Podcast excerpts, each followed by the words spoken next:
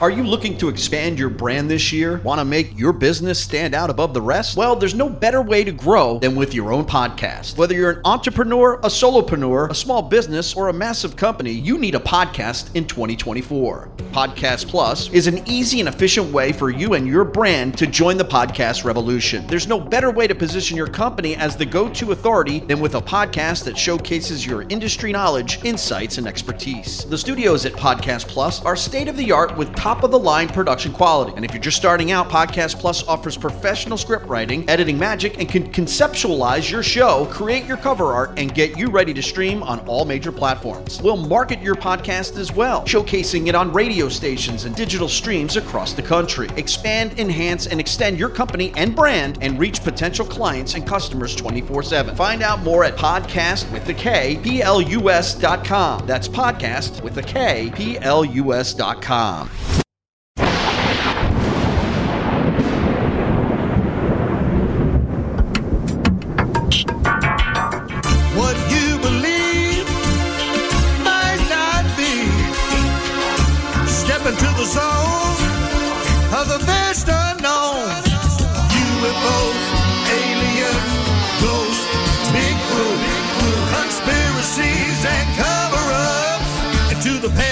We go with Jeremy Scott.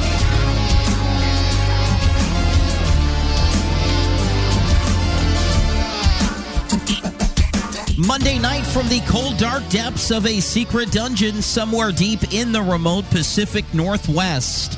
I am Jeremy Scott. Welcome to our third week of weeknight shows. Appreciate you being with us. We always try to bring you fascinating shows and subjects that always keep you wondering and guessing what really is going on.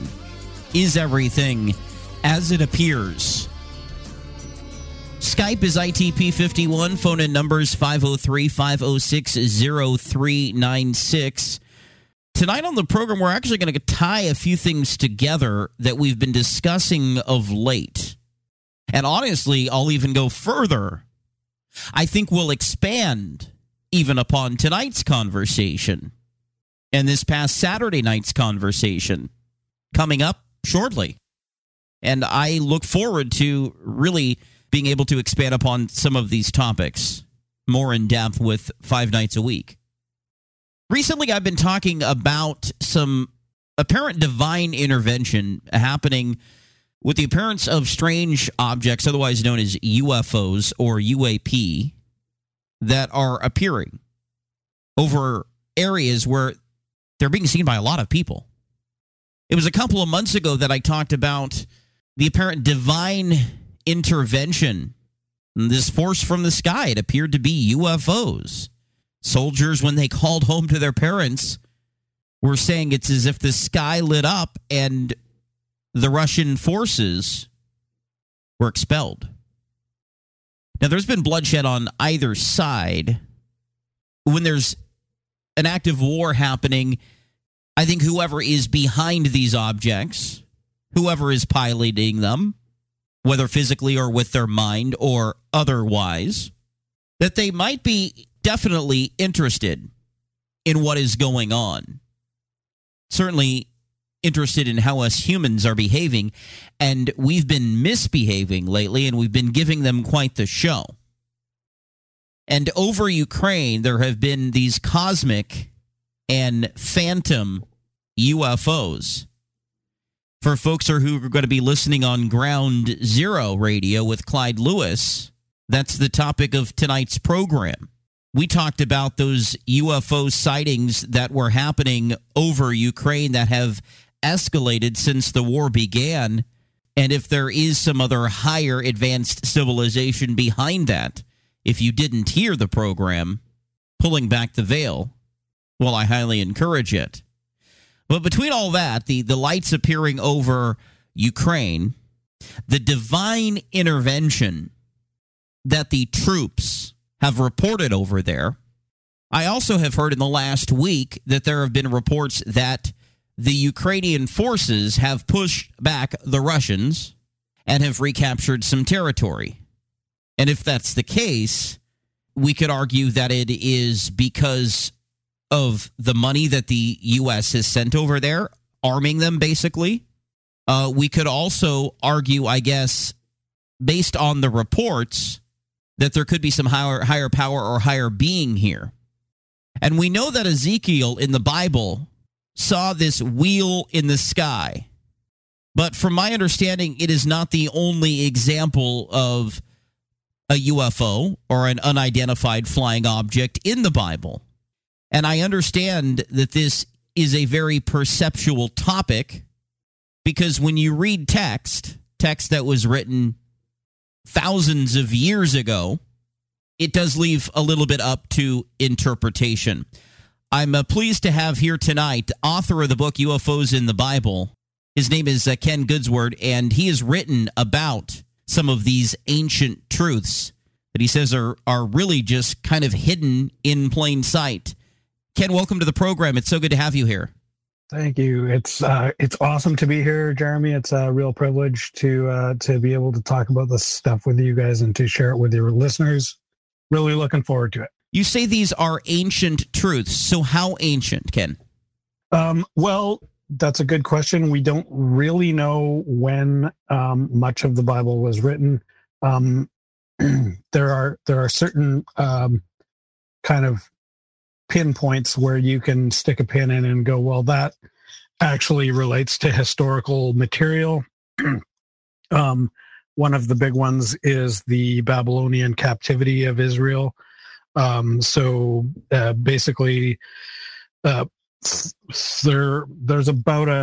200-year period where Israel is essentially captured and taken as prisoners of war to Babylon, and this occurs under the reign of several of the Babylonian kings that are well-known historical figures, such as Nebuchadnezzar and a few of the other kings. So it's very well recorded and historical. So that part is quite easy to date, and that puts us in around 600 BC ish, in that range, and then through up to about 520 BC. So there's about 100-year period that's very well documented, and that includes the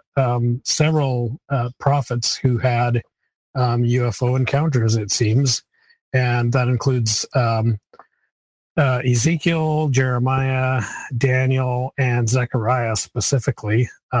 They were all in Babylon at the time, and all apparently saw these metallic objects come down from the sky, and some very strange things happening.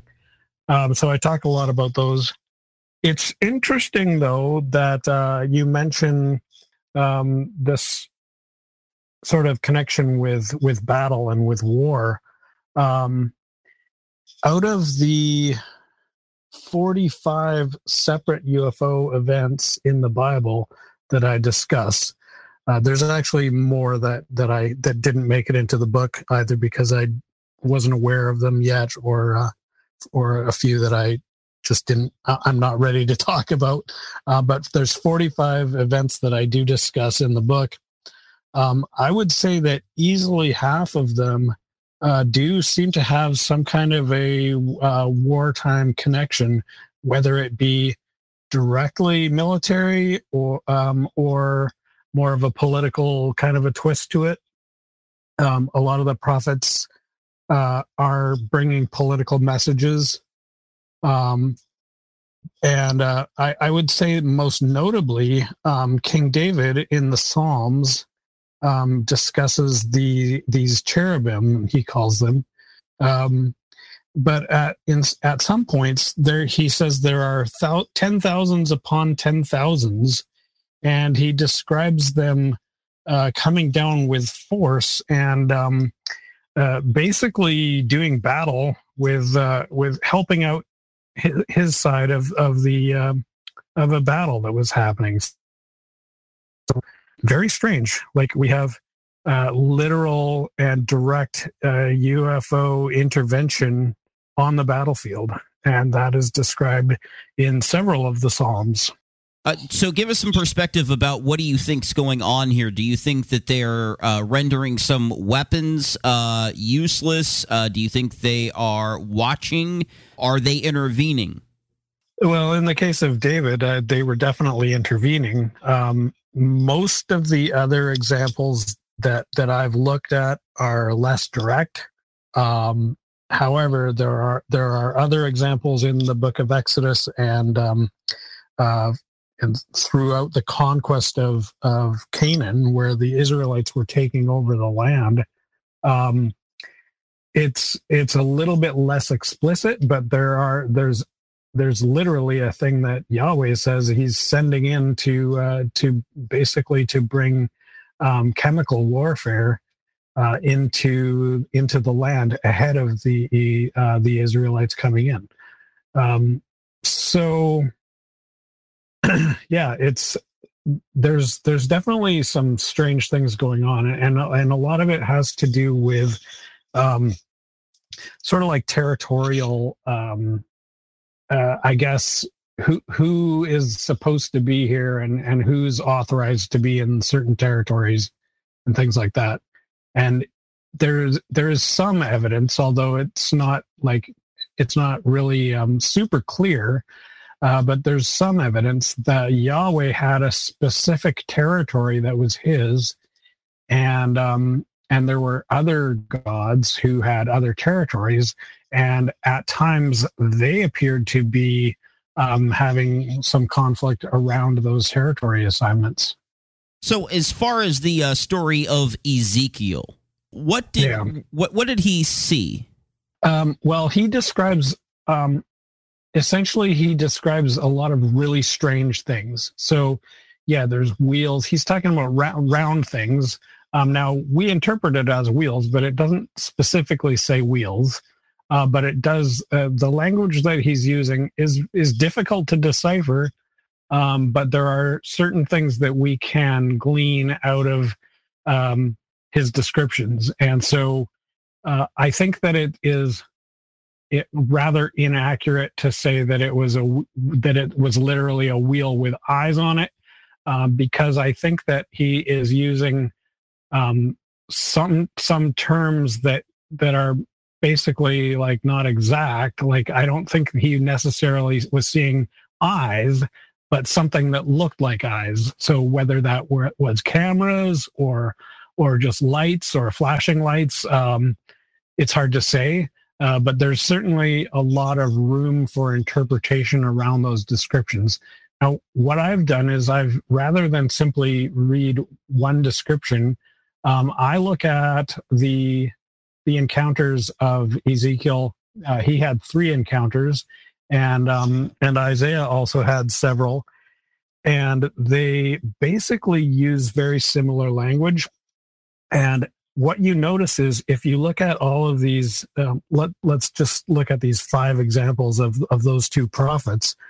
When you start to look at those their encounters chronologically and try to piece together the verbiage that they're using to describe what they're seeing, you notice that there's a bit of an evolution in how they describe it, because it seems that they're kind of learning as they go. And so when the first time Ezekiel sees this thing, he doesn't even really know how to describe it. He's trying to put words together to make any kind of sense, and he's baffled by it. Later on, you see his understanding grow, and he begins to use more specific terminology. And in fact, he straight up says in one of the later encounters, I heard this item being called by this name. So it's almost as though he were, in that case, he was kind of like in a, almost like a hangar where they were preparing for takeoff. And he was able to hear, almost like, if you imagine a NASA launch, they're saying things like, navigational systems go, check engines go, this kind of thing. And it sounds like he was actually hearing something like that happening. And so that allowed him to put some specific words, some jargon onto some of the things that he was witnessing. So I kind of try to flush that out a little bit. And by comparing those accounts and considering them all as a single phenomena, I believe it actually adds up and starts to make some sense. And in some cases, what did they witness the same UFO many times over? Yes, but it doesn't always sound like it, because they describe it slightly differently, because as they're going, they're like, oh, actually, that was this. And so, yeah, it might not seem like it if you simply read those passages separately, but once you consider them all together, I believe that they are describing the same craft multiple times. Very, very interesting. As far as some of those encounters, one of those encounters involved the three wise men, isn't that correct? Yes. So the birth of Jesus as described in Matthew chapter 1 and 2. There's actually a couple of separate encounters, I guess, but probably the same ship, because you have the three wise men coming from the east and following this UFO that is hovering, that is going slow enough that they can follow it from wherever they're coming from, which was quite far away. Like, it wasn't even just a couple days journey, but a long journey. And yet it was low enough that it would take them to a specific house, or at least a specific neighborhood. So I don't know of any celestial events that happen both slowly and can pinpoint a specific house. I think you said there are several dozen of these encounters within the pages of the Bible. When you make that claim, and if I'm not putting words in your mouth, if that is indeed what you said, do you get some resistance to that claim at all? I fully expected to, but so far I haven't really gotten any hate mail or anything, so that's fine with me. And you're right, you're not putting words in my mouth. I did say 45 separate events, and honestly, it's probably at least 50. And the funny thing is that these are not isolated incidents, and they didn't occur just in one geographic location or one even in one era, but they occurred over a long time span that, according to my timeline that I'm putting together, which granted, it's not precise, but from the best I can figure, we're talking about an 11,000-year period where there are essentially, they seem to be the same types of UFO craft visiting Earth on numerous occasions. Very interesting. And this was a something that changed your perspective, right, as a Christian, because you didn't grow up believing this to be the case, right? That's absolutely correct. We were always taught that that these were encounters with God, and there is a sense in that is true. I mean, these are people who had a strange experience, and in many cases, it was a spiritual experience of sorts. I mean, what do we mean by spiritual? I'm not really sure. But one thing is that it's important and it's life-changing, and many, many times it has a moral component, or ethics and things like that, and what we should do.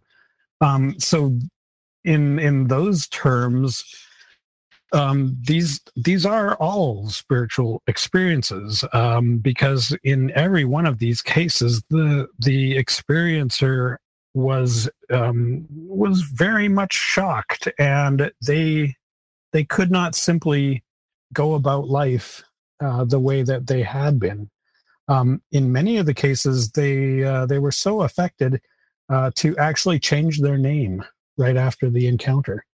So it really changes their identities and really sets them onto a path, which frankly is we are still living with the repercussions, because some of the people who were affected in this way are key players in what we still have as major religions that are they have billions of adherents that are still following them. So when you look at a guy like Abraham or a guy like Moses, these guys are still, like, even though they've been dead for thousands of years, they still hold a lot of power and a lot of sway with the things that they said and the things that they wrote. We talked about divine intervention previous, and as far as that's concerned, what does what kind of stories involve UFOs and divine intervention besides the ones you've already shared? Yeah, I mean, there's so many. Like, so I will mention Abraham, even though in the Bible, Abraham's encounter is not mentioned in the Bible, but it is merely hinted at because it basically says, in the past tense, or the past perfect tense, actually, it says Abraham had an encounter, had. So it's like Yahweh had come to Abraham and told him the message. And the very strange part about that is that why isn't that story in the Bible? But it's not. That may surprise people because we kind of think that it is in there. We think we know Abraham's story. You could point to Genesis, I believe it is, I can't think of the chapter that it's in. I should have it sitting here, but I don't see it.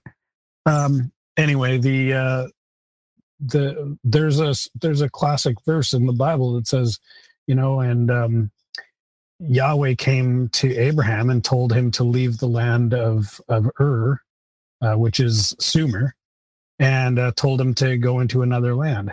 But if you actually read it and pay attention to each word, what you find is that's not happening now. In like when the story is taking place, he's referring to something that already happened and presumably was already written down, and the reader was supposed to already be aware of that story. So it kind of makes you wonder why that story was taken out or how it got lost if it was such an important part of the story, because it was really the key.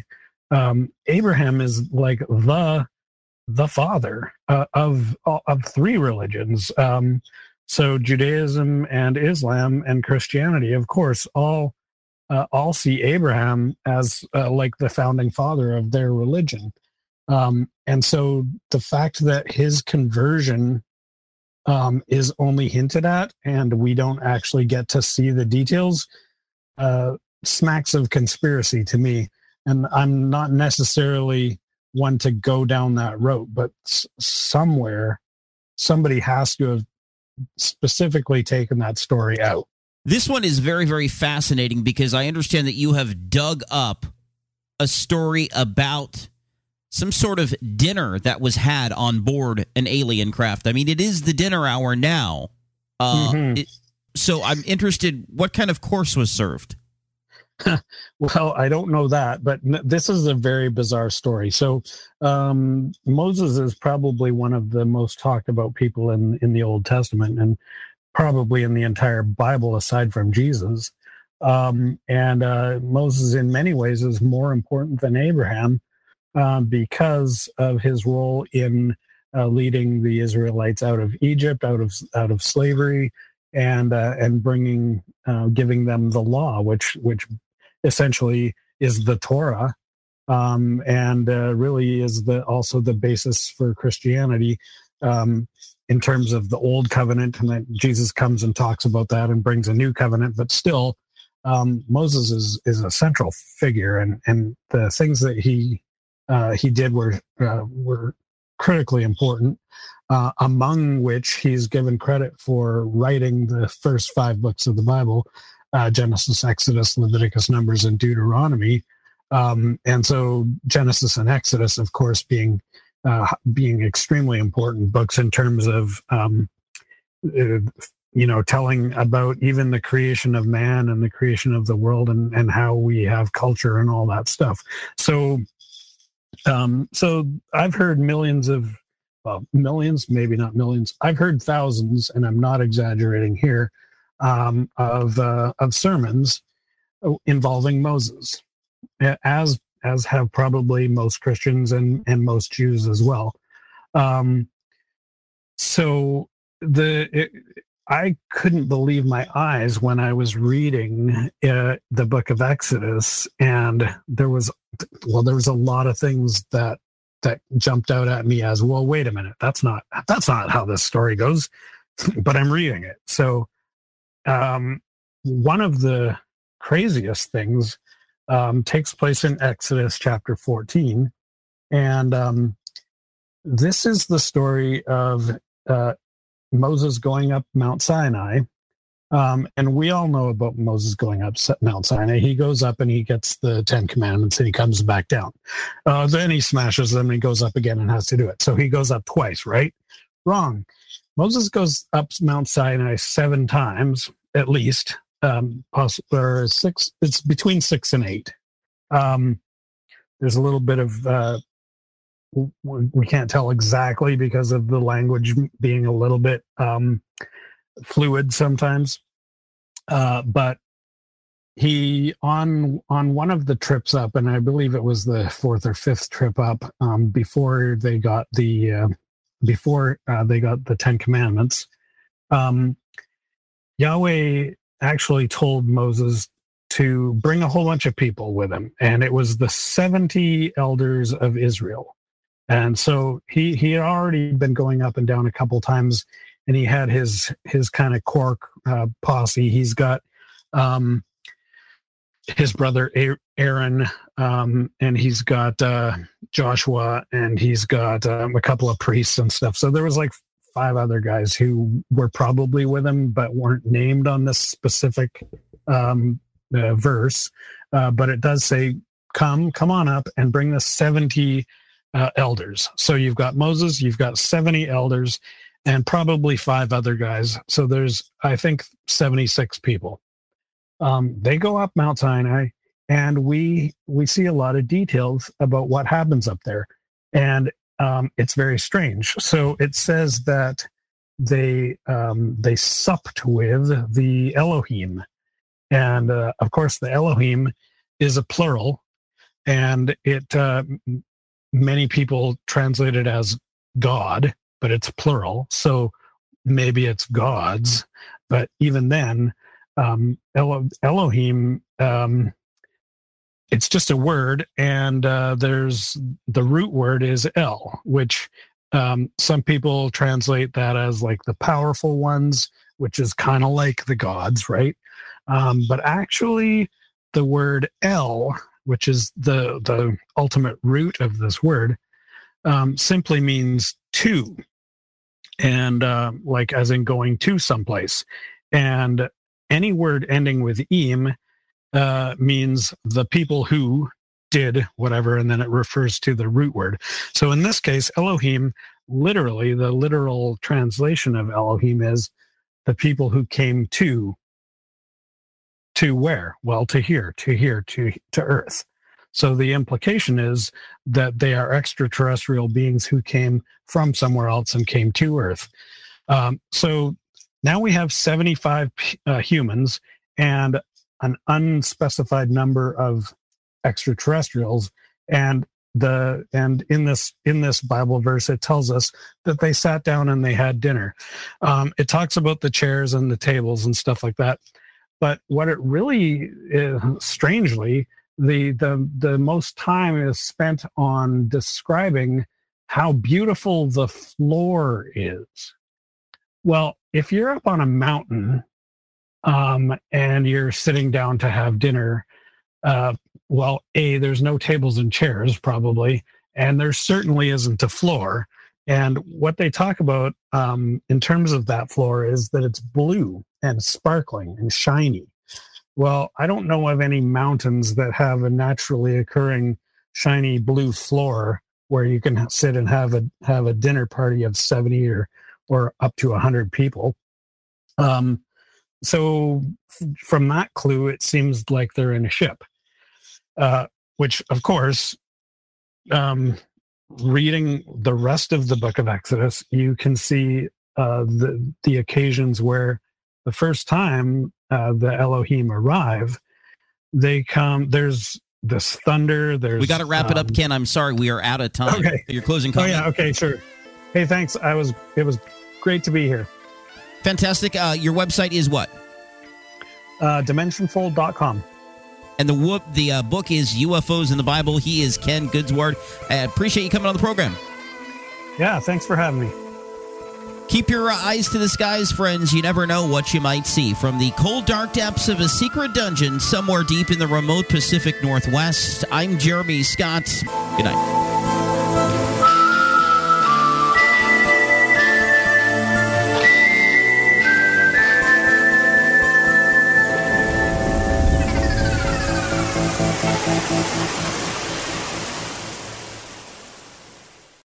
Join us today during the Jeep Celebration event. Right now, get 20% below MSRP for an average of $15,178 under MSRP on the purchase of a 2023 Jeep Grand Cherokee Overland 4xE or Summit 4xE.